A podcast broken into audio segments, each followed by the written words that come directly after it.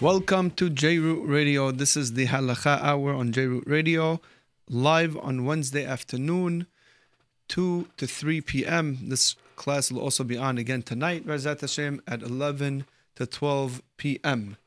Today is Chaf Het Tammuz. We're a few days away from Rosh Chodesh Av, and therefore we're going to be changing the subject for the next two weeks, for today and the following week. Instead of our usual halakha class on Hilchot Shabbat, which we're dealing with the laws of Mukseh, we will be discussing Anyanat Deyomah, current events, and that is the Halakhot of the nine days, specifically today, and also the Halakhot of Tisha B'Av next week. Being that this year, the three weeks fell out beginning on Shabbat and ending on Shabbat, although it will end on Sunday because the ta'anit of Tisha B'Av, the fast of Tisha B'Av, will be pushed off the Shabbat.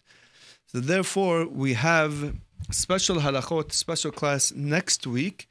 And it's not just special halachot class next week, it's also relevant for the laws of Shavua Shechal Bo, as this year, according to the to the Minhag of the Sfaradim, there is no really Shavua Shechal Bo, Tisha B'Av, as we'll explain soon. Before we get to the halakha, or before we get to all the halachot really in today's class, we have to give our regular introduction, and that is how to listen and how to reach us. Number one, you can listen to us through the phone line at seven one two, four three two, four two one seven or seven one eight, five zero six, nine zero nine nine. You could also listen and watch us on j root radio dot com. As we are on live right now, you could watch live streaming. You could also listen through the J-Root Radio Pro app. Next, to call into the station, we have Rav Nassim with us today, Baruch Hashem, for the summer, and he will be answering your phone calls. If he knows the answer, no, no, I think he's going to give it to me. Okay, if he, does, he knows the answer, he said he'll give it to me. And the number to call in is seven one eight, six eight three, five eight five eight. And to text in, finally to text in, the number is three four seven, nine two seven, eight three nine eight. That is the best way to reach us, through the text. This way, I see it as we're talking, and if it's something that we'll be discussing, I'll just stick it in, or we'll get to it. But if it's on the line, sometimes I ask that you be a little bit patient. You know, there's a few second, or per, I think it's a minute delay between what we say here and what you hear. So therefore, be a little bit patient. Sometimes you might hear something. I'll get to it, B'ezrat Hashem. Okay, let's, with that introduction, let's get to our halakha. Like we mentioned, because Tisha B'Av falls out this year on Shabbat, which is going to be Shabbat, July twenty-fifth, that makes the fast on July twenty-sixth. The real, the, the actual halachot of Tisha B'Av, and really, that I guess we could call it the Tisha B'Av weekend, you know, because Shabbat and Sunday will be discussed next week. But like we mentioned, there is a halakha in Shulchan Aruch, Siman Tafkuf Nun Aleph Halakha Dalet, which is relevant to us. Maran brings over there, V'imhal Tisha B'Av B'yom Rishon O B'Shabbat V'nidhal Ahar Shabbat. He says, let's say Tisha B'Av falls out on Sunday, or as it is this year, it falls out on Shabbat, but it's pushed over till the following day on Sunday. Says the Shulchan Aruch regarding the laws of all the restrictions of Shavua Shechal Bo, he says, Mutar b'shtei ha-Shabbatot. All the laws that are usually around for the week when Shabbat falls out in the middle of, in this type of year, it's going to be Mutar. Ben shekodem ha-ta'anit, ben she'aharav. Whether the it's the week before the fast or it's a week after the fast, you don't have a problem of the restrictions of Shavua Shechal Bo. For example, like laundry, or wearing laundered clothing, or taking haircuts according to the all this is according to the Sfaradim. However, Maran adds one more note, and he says, "V'yesh mishi omer shenahagu le'esor kol shavua shelefanav chutz miyom hamishi v'yom shishi." Maran brings another opinion that there are those who say, there is someone who says, on the Rishonim, that they're noheg to, to no, they're noheg with laundry, mean to say, the Isur of laundry does apply the week prior to the Shabbat of Tisha B'Av, with the exception of Friday and Thursday, because these two days, one is preparing for Shabbat. However, the Ramah says to us, which is the Ashkenazim, says the Ramah ibn Hagin, La'ahmir mitihlat Rosh Chodesh, la'anyan kibus. He says the Minhag anyway by the Ashkenazim is that they don't take, they don't do laundry anyway during the nine days. So it's not relevant to them whether Shabbat, whether Tisha B'Av falls out on Shabbat or falls out on Sunday or falls out or even on Thursday. It doesn't make a difference according to the Ashkenazim, as the Ramah brings down. The Minhag is anyway to be mahmir from Rosh Hodesh, which is coming up this Friday. So therefore, it doesn't make a difference to the Ashkenazim. However, says the Ramah, there's an additional stringency, additional humra that the Ashkenazim have, and that is tisporit, haircuts. Back then, it was only haircuts. Today, it's haircuts and shaving. But tisporit, nohagin la'ahmir miyudzai mitamuz. As we mentioned last week, the Ashkenazim have a minhag of not taking a haircut or shaving beginning from the Yudzayin Tammuz, and therefore, we already discussed that last week. These laws, like we mentioned, it's only, oh, oh, excuse me, the laws this year, the fact that there is no Shavua Shechal Bo, we rule like the first opinion in Shulchan Aruch. Therefore, it doesn't affect the Ashkenazim so much, as much as it does the Sfaradim. For the Sfaradim, it is a much, much easier year as far as the restrictions. This does not mean that one cannot be more stringent.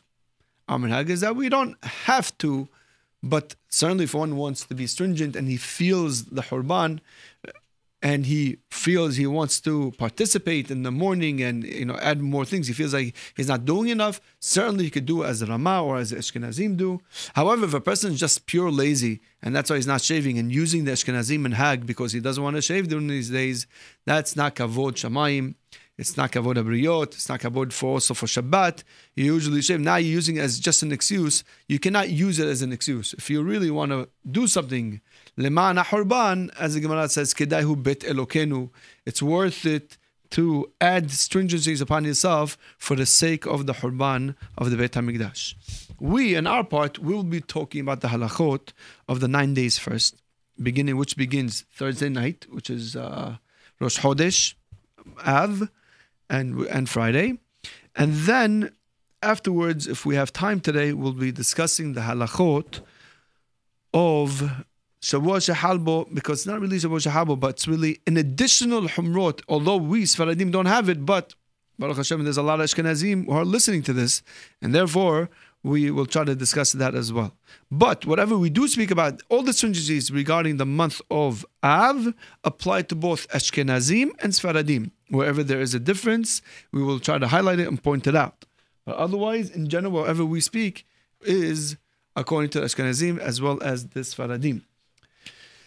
Before we get to that, there is one thing that I have to discuss before I move on, and that is last week we were in a little bit of a rush, so I had to rush through the halachot. And we mentioned already that one cannot listen to music. You cannot listen to music during the three weeks. And the poskim, really, if you look at Shulchan Aruch, really music is not so simple. Listening to music throughout the year is not so simple. Those who rely on it, those who rely on the heterim of listening to music throughout the whole year, so then, okay, so we are listening to music in throughout the whole year. But to listen to music in these three weeks, even those who are lenient cannot, will agree that it's forbidden.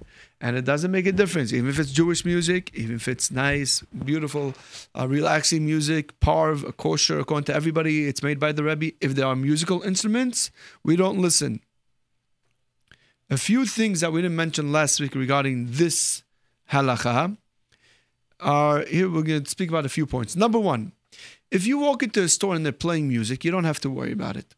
You're not going to the store to play music. In fact, I, this morning I went to the bank and they had this music, you know, playing over there. And it happens to be, you know, in my olden days, so I knew some of that music. It was one of those oldie stations. That's what they play in the, in the bank.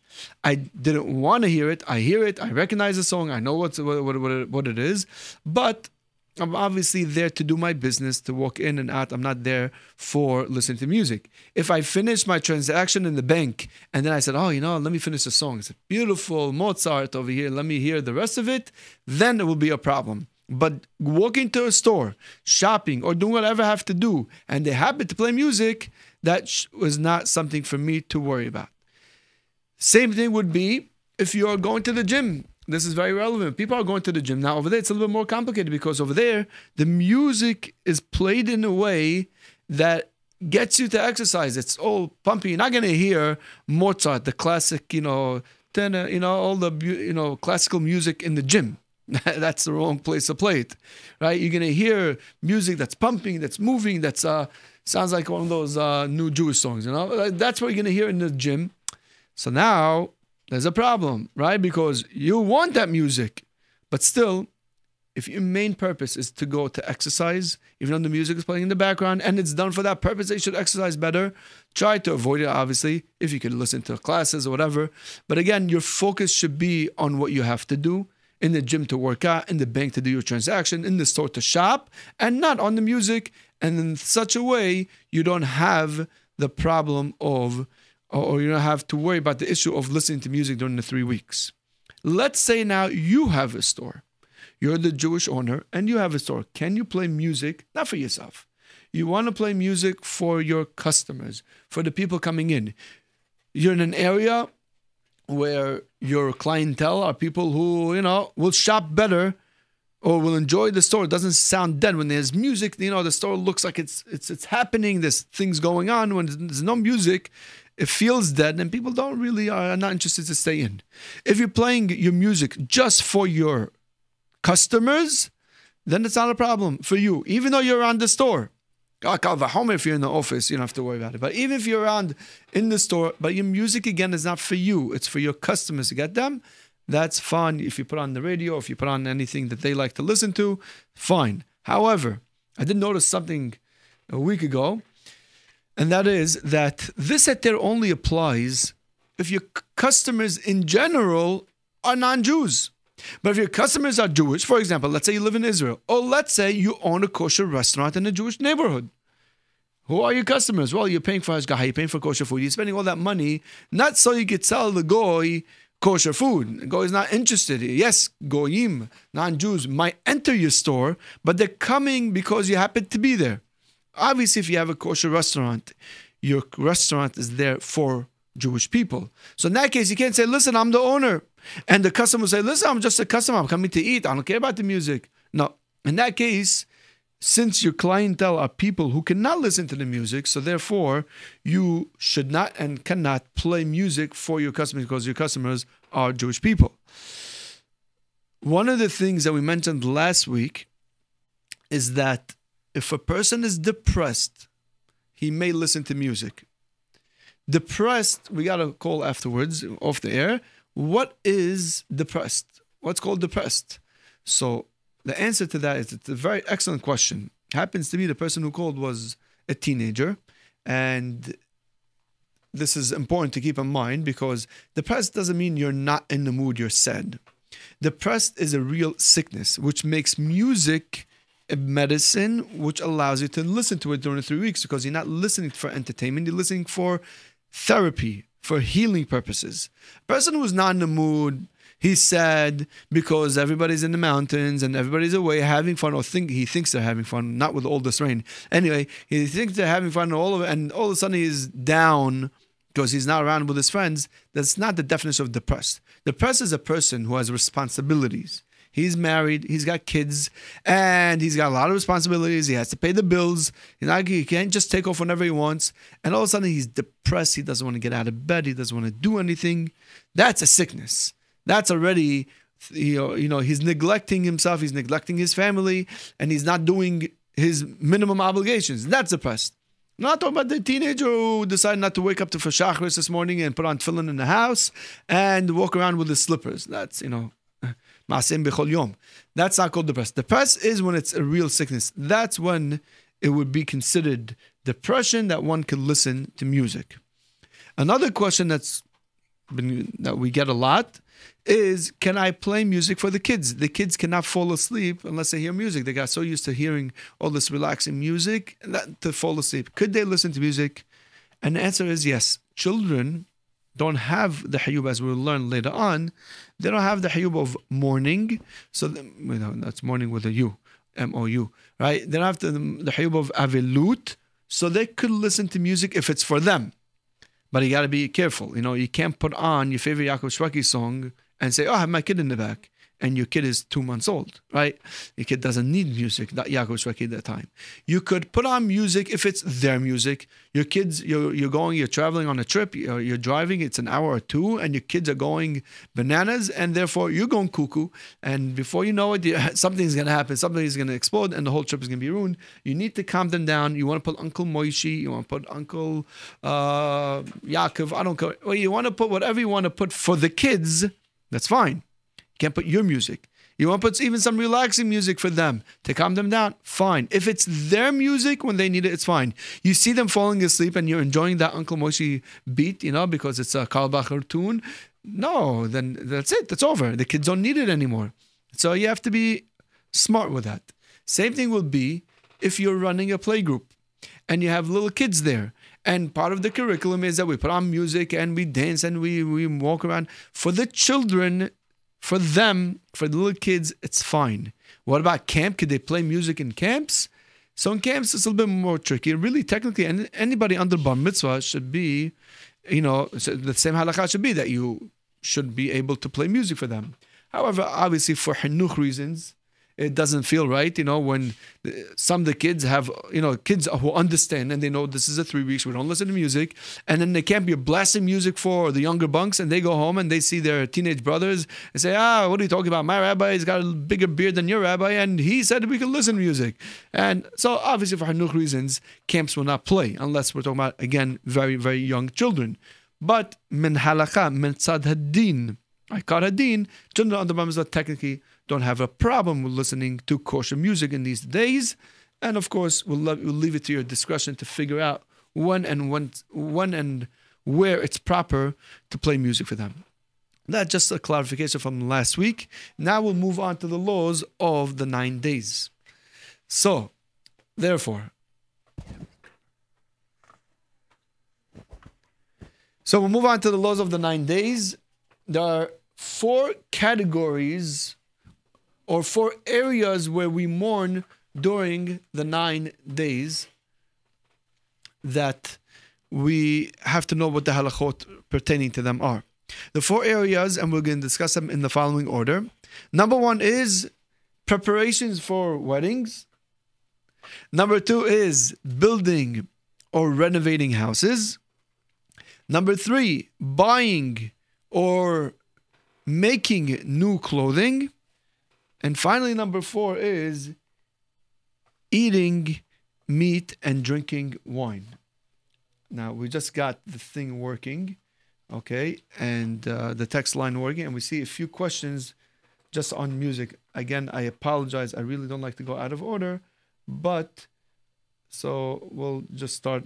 Just let me just uh, read some question over here. Okay. I own a store and I have a mix of customers. Am I obligated to play music? There's never an obligation to play music. You understand? You don't have to play music. Huh? Oh, not to play music. That's it. That makes more sense. Okay, sorry. I have a store. Let me read it better. I have a store and I have a mix of customers. Am I obligated not to play music? Thank you very much, Rabbi Hassan. Okay. And the answer is that no. If your customers in general, you know, it's it's an even mix. If I'll tell you where I realized it. I went to a pizza store last Friday, okay? And then I saw a few non-Jews coming to pick up, uh, you know, to buy a few slices of pizza. It was Friday, Saturday, Shabbos. Who comes in on Friday? Me and my kids, because my kids wanted to eat pizza, and I took them out. Okay, so now, this, the, the, the people were kids who were teenagers coming out of public school. You can't say my clientele is, I have a mix of customers. Of course non-Jews will walk in a restaurant, a Jewish restaurant, because it's around the neighborhood. There's a public school right around the corner, so they're going to walk in because, you know, we took over the world. I mean, the neighborhood. In any case, so, but that's not called a mix of customers.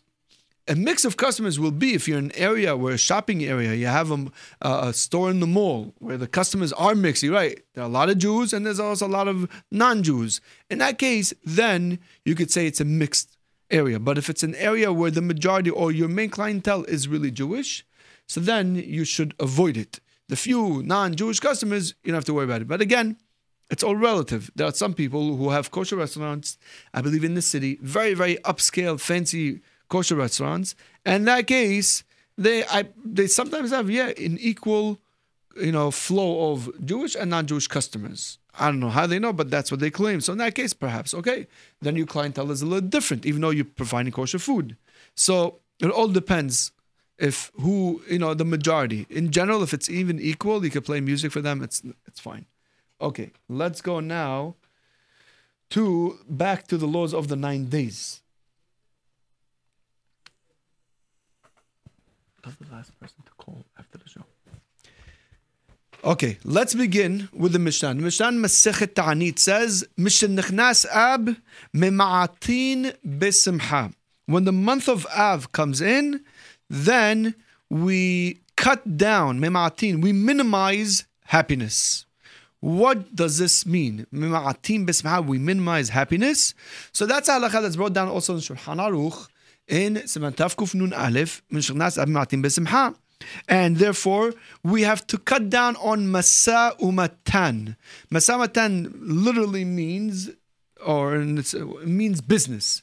And uh, Aharonim discuss what kind of business are we talking about. In general, you have to cut down on work. And they said no. What it means is you have to cut down or minimize business in relations to happy occasions. And the number one thing is weddings. A wedding is coming up. We all know how much preparation there is. There's preparation on the hatan side. There's preparation on the kallah side. Everybody's preparing. And not only that, they're sending gifts to each other. You know, some people have a custom. They send flowers. Some people have a custom that they'll send uh, jewelry. And all these things that usually come in between the engagement period and the wedding. And of course, the dresses and the hall and all these things. That's what we're supposed to minimize in these days. So let's just give you a few examples. Jewelry. If you're buying jewelry for your wife or your wife-to-be, if you're buying jewelry for your daughter-in-law-to-be, you're buying jewelry for the hatan or for the shower, for your friend, all these things are business related to weddings. They should not be done during these nine days. That's what we're talking about. You have to cut down. However, if you work in jewelry and that's your parnasa and that's what you need, working in it happens to be people who come in, might be people who are buying for their weddings. I don't have to tell them. You don't have to worry about, oh, it's a Jew, I should tell them. That's not your business. Maybe he has a heter. I'll explain the heter in a second. If you work in it, you don't have to worry about it. The problem is the person who's shopping for himself or for happy occasions. We all know.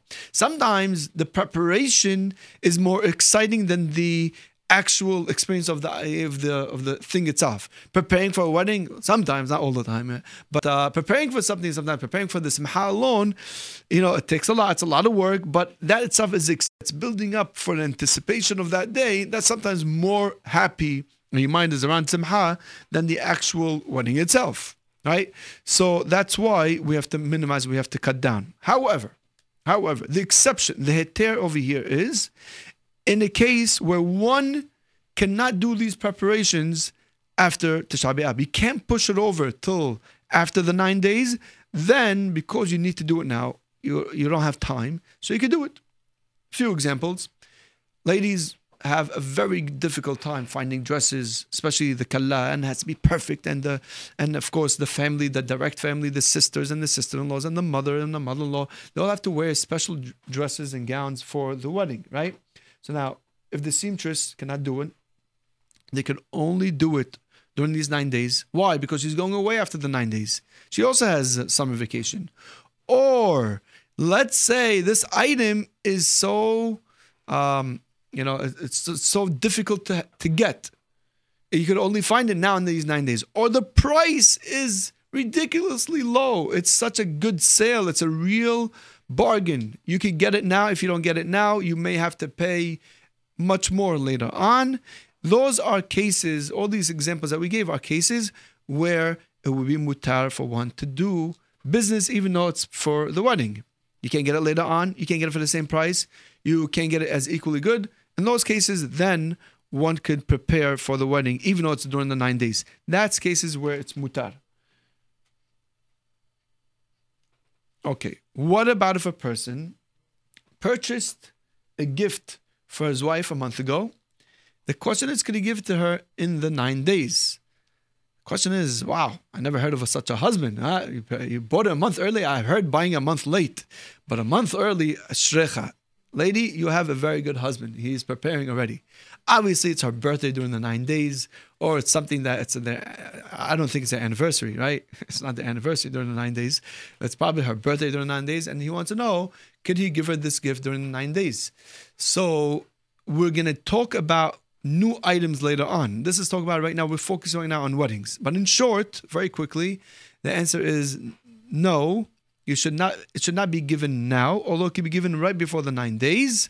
We'll talk about it later on. Obviously, this special situation, you'll have to call in after the show, and we'll answer that. Next halacha, the Gemara says, on that, on those words in the Mishnah that we said, Mematin Besimcha, the Gemara says, Hilkach, therefore, bar Yisrael de'id le dina behade nochri. Any Jewish person that has any deen, that has any court case, that he has to go, you know, basically to somebody to judge him, he, and he has it against a non-Jew, avoid him be'ab in the month of Av, because it's a bad, his mazal, our mazal is not so good in this month. That's what the Gemara says. Avoid going or confronting a, a non-Jew in these days because our mazal is not so good. Beit HaMikdash got destroyed, alapanim this month. Try to avoid it. Question is, what should you avoid? The Gemara says clearly, avoid a court case. Why? Because his mazal is over your mazal. You want to win, obviously. You're going to court, you want to win. So you don't want to lose, so don't go in the month. If you have a court case, you see you have a ticket, and you believe you have some sort of chance to win. I'm not talking about one of those tickets that you got pulled over in Jersey and you have to show up anyway, and you're not going to get out of it, and nothing's going to change. But if you believe you have a chance to win, you have a good uh, ta'ana, you have a good claim to tell the judge, try to push it off till after the nine days, obviously, if it's possible. Also, what's brought down is any surgeries, if it's possible, obviously, it should not be done, should be avoided during these nine days. Well, no matter what kind of surgery, because we all know in every surgery, once you're opening up parts of the body, you're opening up, you're making the body liable or susceptible to infections. And therefore, because of the same reason, It's a, it's a it's a bad mazal this month. Try to avoid any sur- surgeries in this month of Av. Likewise, anything that could be affected by bad mazal should be avoided in these days. That's why some people try to avoid going into anything new, like a new business, a new house, a new store. They try to avoid it because you want to get off on a good start. It's not brought down halakha, this last point, but people try to avoid in these days. Why? Like we said, the question is when. If you look at the Gemara, the Gemara says, he should, be, he should avoid the goy, or he should avoid confronting the goy in the month of Av. Does that mean literally in the whole month of Av? Do we have to wait until Elul? Or does it mean no, because it's Tisha B'Av? So here we have actually three opinions. Some say, yeah, the whole month of Av. The whole look at the Gemara, literally. The Gemara says, the whole month of Av is not a good month. Avoid anything. All these things that we just mentioned before, avoid it in the month of Av.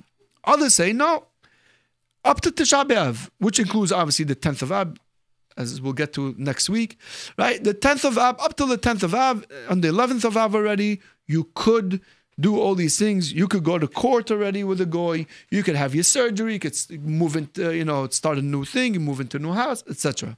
And others say, I believe it's a hatan sofer. No, up to the fifteenth of Ab, because we find that the fifteenth of Ab is a holiday.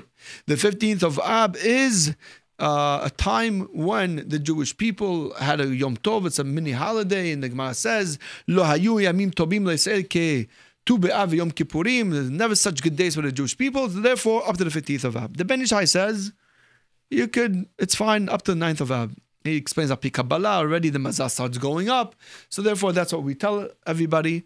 You t- when we said avoid all these things, again, only when it's possible. Somebody needs surgery, and a doctor is available only now, and the next time he's available is going to be in a year or two, then we don't tell you, wait. No, do it, obviously. But when it's possible, and it's fine with you and whoever is being involved over here, then you could um, push it off. You should push it off until after the ninth of Av.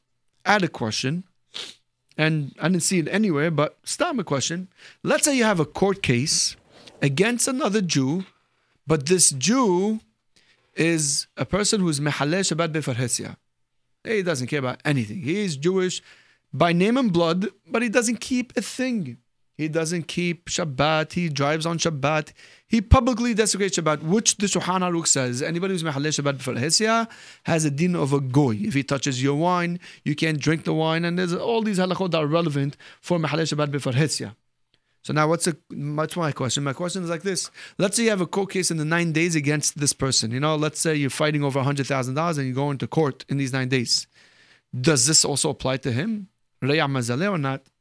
So I didn't see it anywhere. You could tell me, you could, you know, provide your own answers, ask your own Rav. My personal opinion is, since it's talui b'mazal, the mazal of a person has nothing to do with his actions. Mazal, that's what the mazal is. Your actions could make you higher or take you above the mazal, but the mazal is the mazal. So therefore, if the person is another Jew, although he's not acting like a Jew, he's not living like a Jew, or like a Jew is supposed to be living. So in that case, he doesn't have any advantage over you. If your mazal is bad, so is his. It's not going to be any different. So therefore, in my personal opinion, you don't have to avoid going to court against a fellow Jew, even though he is a mechalel Shabbat before Hesya. Now, regarding the business, to start a new business, there's no halakha about it. Like we said, what's brought down is, in the Gemara, the Reya Mazaleh, the Mazal is bad. So therefore, it's not Asur, not Asur. Going to court against another goy is not Asur. The Gemara is giving you good advice. Avoid it. Don't go to court in these days. It's not a good Mazal. You want to lose? Kol Kavod. Go ahead. You like to lose. You'll be on T V. Fine. Do it. But it's not advisable in these days. Likewise, to start a new business, some say, some will tell you, listen, Reya Mazal, try to avoid it. Halakha? No, it's not halakha. If you have to start a business, for sure you start. This is the season. Go ahead and do it. But if you could, that's what we're saying. If you could, it's better for your mazal to start later on. That is the first category of halakhot, which are categorized under preparation of weddings. Next category of halakhot are building or renovating houses. That's also Mematin Besimcha, because the Gemara says, on these days, when we said in the Mishnah, Mishaknas Ab Mematin Besimcha, the Gemara says that the type of simha that we're talking about is bet hatnut libno. In the olden days, a person's son gets married or gets engaged, is about to be married. What they do is the the father, the family of the boy, takes on the responsibility that they build a house for him, yeah, build a whole brand new house for him. And then the hatan, after he gets married, they used to have the, mar- you know, like a ticker tape parade. They'd have a whole mar- parade in the streets. Everybody comes and dances with them. Eventually, they'd walk into the new house. And that's where they have the, the saudah of the hatan and kallah with the family. And eventually, that's the house where they have the sheva brachot and where the hatan and kallah live. That's how it used to be in the old days. That's the Beit HaTnut Lebno. It's a house which is going to be used for the wedding and eventually for him to live afterwards. That's the house that the Gemara is talking about, that you should be mema'it. It's a house that's made for luxury, for happiness.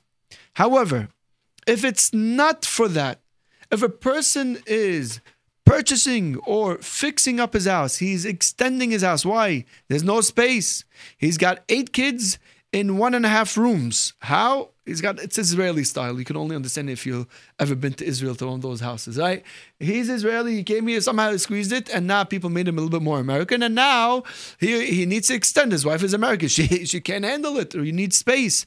That's why, by the way, it doesn't have to be so drastic. If a person feels that, you know, it's a little too tight, I can't fit this, I can't fit that, that's also fine. You don't need to have nine children in a half a room to be able to do this. It's just that it's just extreme mashal. But the mashal is, but the halakha is like this. If it's for luxury, it's nicer. It looks nicer. Then it cannot be done in these nine days. But if it's not for that purpose, then it could be done in nine days. I'll give you an example.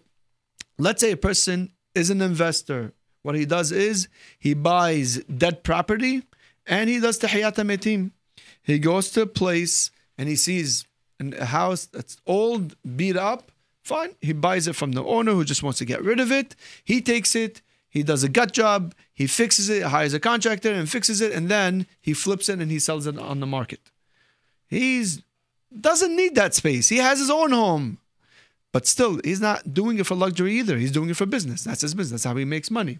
He does not have to tell the goy to stop working during the nine days. It's not doing it for reva. It's doing it for investment. Ahmad Bariya says it's fine. It's mutar. Likewise, if a person, like we said, is extending his house, or he's building the house that he's planning to move into because he needs a space for it. Not his own personal house that he's living in now. He's He bought the house, he's fixing it up, he wants to move into it. Anything that's needed for space, like we said, an extension, fixing up a room, all that is mutar during the nine days. Another example also, although a person may not need it, but if he has a great catch. He has a great catch. He, it's very hard to find this deal after the nine days. For example, there's a house up for sale and you got to buy now. You got to put the money down right now and catch it before it goes up in price. The season is much, you know, it's more expensive later on. And he doesn't need the space yet. He's fine where he lives. It's also mutar. Why? Because like we said in the other cases, anytime that you may incur more financial obligations that will be more expensive to you later on, Hakamim did not forbid it. So therefore over here, the same halakha will apply. If you have a great catch, you have a place to buy, get it. Same thing. If you have, uh, if you're the seller and you have a customer and you want to make sure that he's there, you want to sign the contract and make sure that you bind him, do it right away, go into it. So this way you don't lose what you believe is a good customer. What about moving into a new apartment? Could a person move into a new apartment? Again, the same halakha, the same reasons that means. That means if you're kicked out of your old apartment, what are you supposed to live in the street because you can't do nine days off? Obviously, you take the house. Even though it's so luxurious and big spacious, you take it. If it's not so, no, I can move in later on. It's not necessary to move in now. But I need the space. Also mutar. Or, or, like we said, if it's a great catch, you could also be mutar. But if it's none of the above, it just, yeah, it'll be nicer. It's a nicer looking place. You should not move in, again, if it's not necessary. In the case where a person is moving in and he has to make Hanukkah to buy it, like the Mikubalim, Mikubalim say, before you sleep in your house, when you move into a new house, you should make Hanukkah to buy it. So in that case, you can make the Hanukkah to buy it. The Hanukkah to buy it, the Mikubalim, and the Sfaradim we're talking about are Sa'udah, but it's not the Sa'udah main thing. It's the learning that's being done over there. So then just do the learning. Don't make the Sa'udah. Make the Sa'udah after the nine days. But as far as moving in, you want, you want to do a Pikabalah. So you do all the learning, and that's called the Hanukkah Bait, and that's fine. A few berachot here and there, it's not called the Sa'udah. Other areas where building is permitted is when the person, you, ha- you hired a contractor before the nine days, and you forgot to tell him not to work in the nine days. And now he comes, and I, and by the way, you don't need the space, obviously. That's what we're talking about. You don't need the space just for decoration. For example, you're up to the painting. Painting your house in the nine days is forbidden. Why? Because just for looks, it's not going to do anything for you, unless the paint is chipping and the kids are eating the paint and that could cause problems, then you're right. Okay, then you have to paint. But usually, it's, most cases, not that way. You just like the different color. So in that case, painting your house or decorating your house, putting up moldings, all these things that don't do anything to your comfort of living. It's just a nicer look. Then they are forbidden. In a case where it's mutar, a case where it's mutar will be in the shul. Painting a shul during the nine days is permitted because it's for a mitzvah. Anything for a mitzvah is not a problem. Same thing is building. We mentioned building. In the case where a person is building his house, even though he's up to the painting, but he forgot to tell the contractor, please don't work in the nine days. He comes to the contractor who's a goy and he tells him, please don't work during the nine days. And the contractor says, no, I'm sorry. If I don't work now, I'm getting paid anyway. And you're going to have to lose money for that? Then Hakamim were not osir you. You could continue your building. But if you could give him a few bucks, we're not talking about big money, giving him one hundred dollars, it's worth one hundred dollars to make him stop working during the nine days. But if you can't get the guy to stop, then since you did this before the nine days, he may continue on the nine days, obviously, to start painting on the nine days, or even if you're not living in it. But again, just for the looks, it cannot be done during these days. Third category of halachot, buying and wearing new clothing. A little bit of background to why it's asur. Buying or making and wearing new clothing is asur because there's a stone in the Beit where the Aron used to be on, which is known as Ibn Hashitiyah. As the Hazal tell us, that's where the world was made from. It began from that stone. And the Ibn Hashitiyah is similar to the word in Hebrew of sheti, which is the way we weave things. We put, you know, the strings horizontally and vertically, and that's what makes a clothing. So therefore, we cannot make new clothing during these nine days as a sign of mourning for the Beit HaMikdash. Even if you're planning to wear the clothing after Tisha B'Av, still asur to be done right now. And the Hakamim in our days, and they point out, this is not all. This does not only pertain to making clothing, also pertains to making shoes. And it's not only to making clothing and shoes, also pertains to buying new clothing. One, Ashkenazi or Sfaradi cannot buy new clothing in the month in Rosh Hod- from Rosh Chodesh Av until the fast is over. In these nine days, one cannot make or buy new clothing. Are there exceptions? Yes, obviously there are exceptions.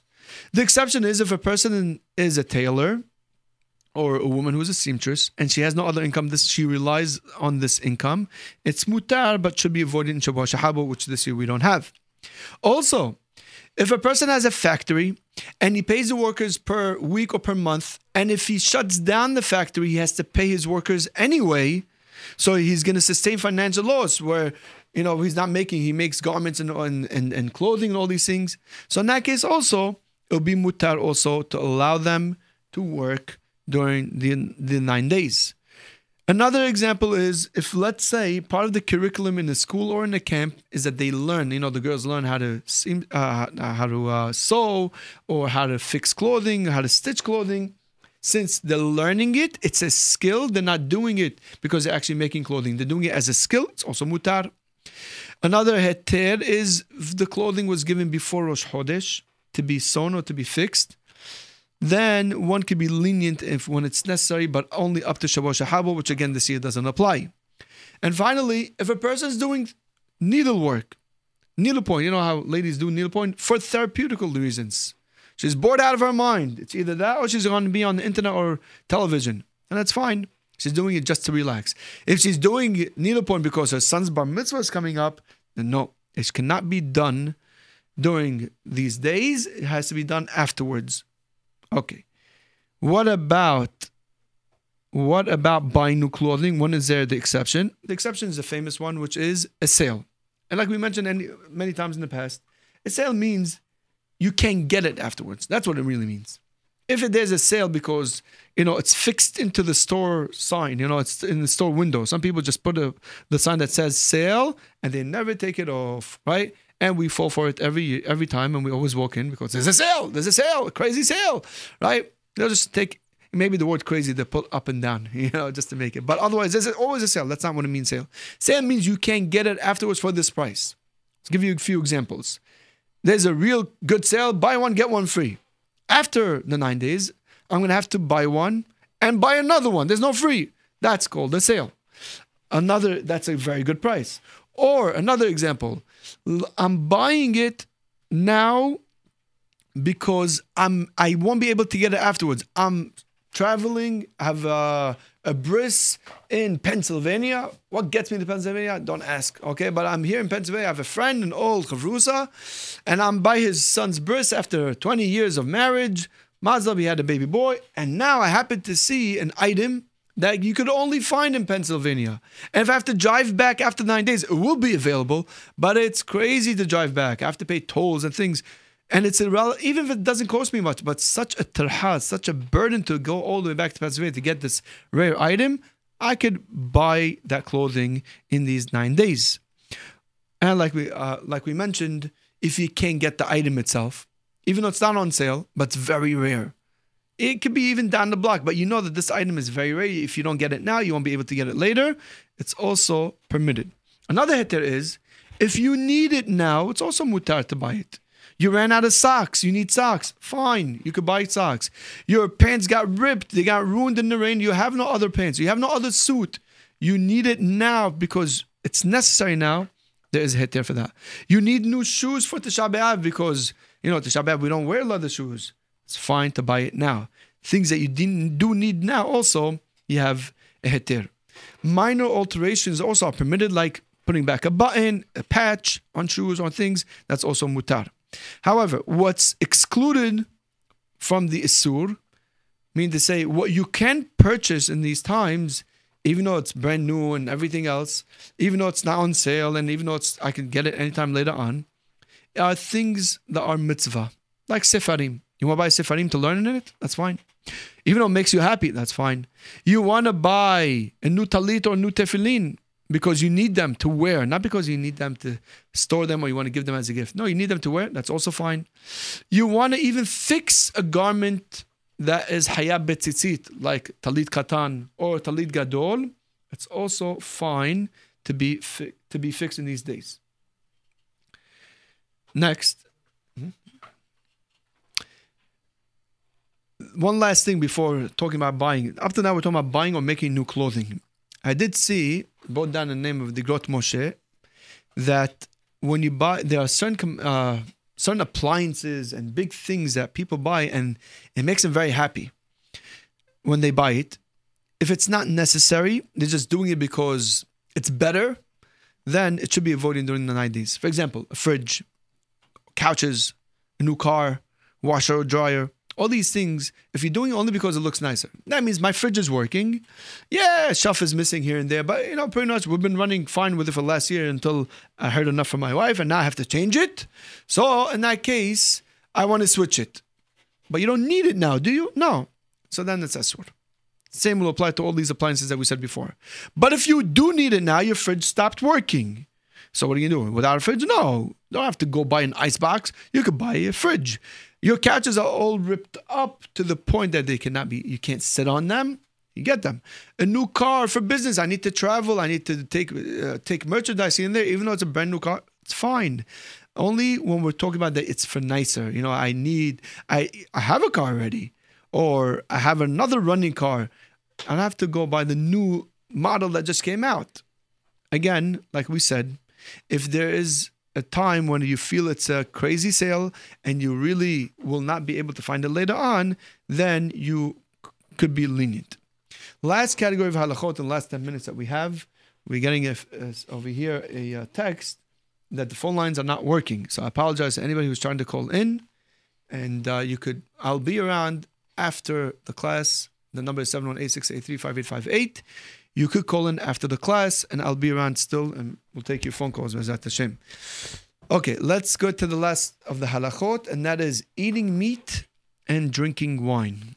Background to this halakha, the mizbeach, we had an altar in the Beit HaMikdash where we used to bring on it korbanot, and these korbanot were mechaper, and therefore they made us, like the word korban, it made us karov to HaKadosh Baruch Hu, made us closer to Hashem. Beit HaMikdash was destroyed, we don't have a Mizbeach anymore, and therefore as a result there's no more meat on the Mizbeach and there's no more wine that's poured on the Mizbeach, which is known as Nesachim. As a result, we do not eat meat or drink wine in these nine days. Now, there are many different minhagim when it comes to eating meat and drinking wine. Even the Gemara itself and the Gezerah itself, there's a lot to it, but because of the time we can't go through all the details. Let's just go straight to the halachot. I'm sorry it's a little dry, but we need to know what to do. First of all, Sfaradim are noheg in not eating meat or drinking wine only beginning from the second day of Av, which means this year it will not apply until Motzei Shabbat because Friday is Rosh Chodesh, and Rosh Chodesh we do eat meat and drink wine, and on Shab- and on Shabbat anyway, everybody Ashkenazim and Sfaradim, we all eat meat and drink wine, so therefore it doesn't apply to us until Sunday or Motzei Shabbat, as we'll talk about soon. Ashkenazim, they have different minhagim. Most of them will not eat meat or drink wine even on Rosh Chodesh, and therefore in those days when I used to eat in restaurants, I can never find any meat restaurant that was open on Rosh Chodesh, even though it's owned by Sfaradi, because all the Ashkenazim took over the Hashgaha, but it's okay, we forgave them for that. Um, yeah, I thank them for that. Anyway, then there are, but they there are those who I did see that some have a minhag that they eat every Rosh Chodesh. They're very makbid every Rosh Chodesh. They have meat. In that case, there are some who are matirim. Check with your local rabbi. Some people have a minhag that they do eat chicken in the, during the nine days. That's uh, brought down in Nahar Mitzrayim. That's the Egyptian Jews. They do eat chicken nine days, although they avoid meat. However, most people do not eat meat or drink wine at all. But yet some people have a minhag also of drinking wine. Fish, according to all opinions, is fine. But grape juice, even though it's not wine, grape juice is forbidden. The minhag is also, although it's not that way for Maran, but the minhag is also even if you have a food that was cooked together with meat and you're not planning to eat meat, for example, for example, you have spaghetti meatballs, you took out the meatballs, or you have just spaghetti, the minhag still applies to eating those spaghetti. The rule is, if you have to wait six hours for it, then that means if you eat it and you have to wait six hours to eating dairy, then you should not eat it during the nine days. But if you don't have to wait six hours, then you could eat it during the nine days. For example, if you cook in meat pots, let's say you cook something parve in meat pots. You cooked noodles, cooked spaghetti, rice in meat pots. It doesn't make the meat, the, the, the noodles or spaghetti, it doesn't make it meat. You don't have to wait six hours after afterwards, so then you can eat it. If you have soy food that tastes exactly like chicken, it tastes exactly like meat, mutar, because you don't have to wait six hours. The gezerah was only on meat, and as the Aharonim added, things that are cooked together at the same time with meat. What about children? Children who are weak or sick, of course they can eat meat. That's even for adults. Even adults who are weak and sick and they need to eat meat, they can eat meat, Ashkenazim and Sfaradim alike. In that case, although it will be better for them to have chicken.